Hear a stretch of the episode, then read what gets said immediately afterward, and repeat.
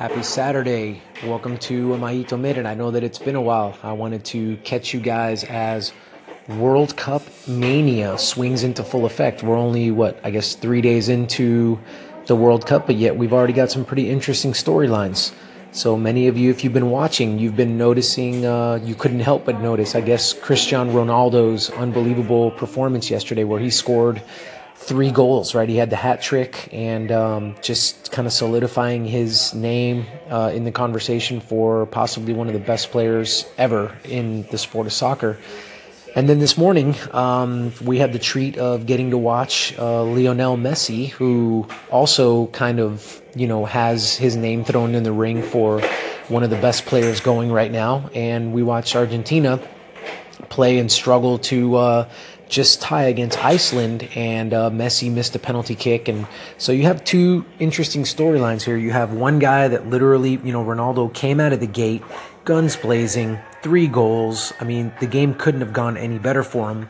And on the other hand, you have Messi, who um, just had a really, really poor performance and, you know, obviously missed the penalty kick and, you know, uh, didn't really necessarily play his best soccer.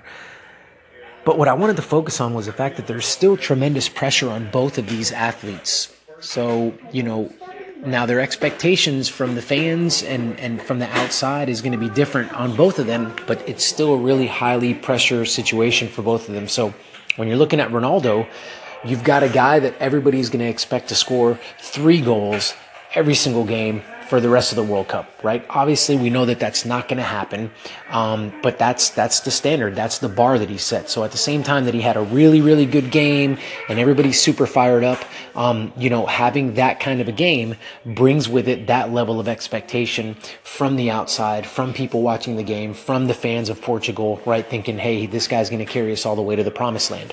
On the other hand, you've got Messi, and what he's dealing with is the opposite. They're just saying, hey, can you just play to the level that we know that you're capable? Like you're dogging it, you know, you've had a bad game. Like, where's it at? We know you're better than this.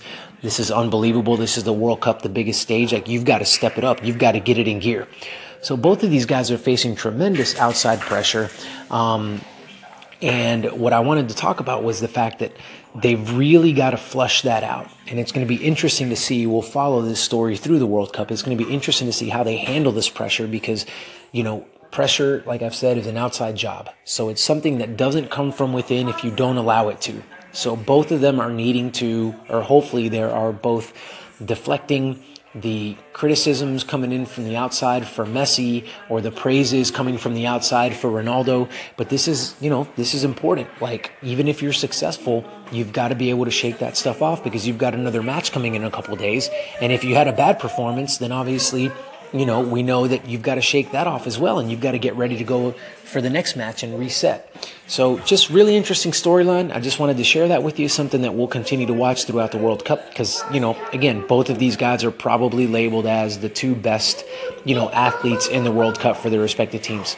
Anyhow, what are your thoughts? What did you guys think about the performance by Ronaldo? What did y'all think about the performance from Messi? Do you guys think that we're going to see more of that? I'd love to hear your thoughts. You guys have a fantastic rest of your day. We'll talk to you soon.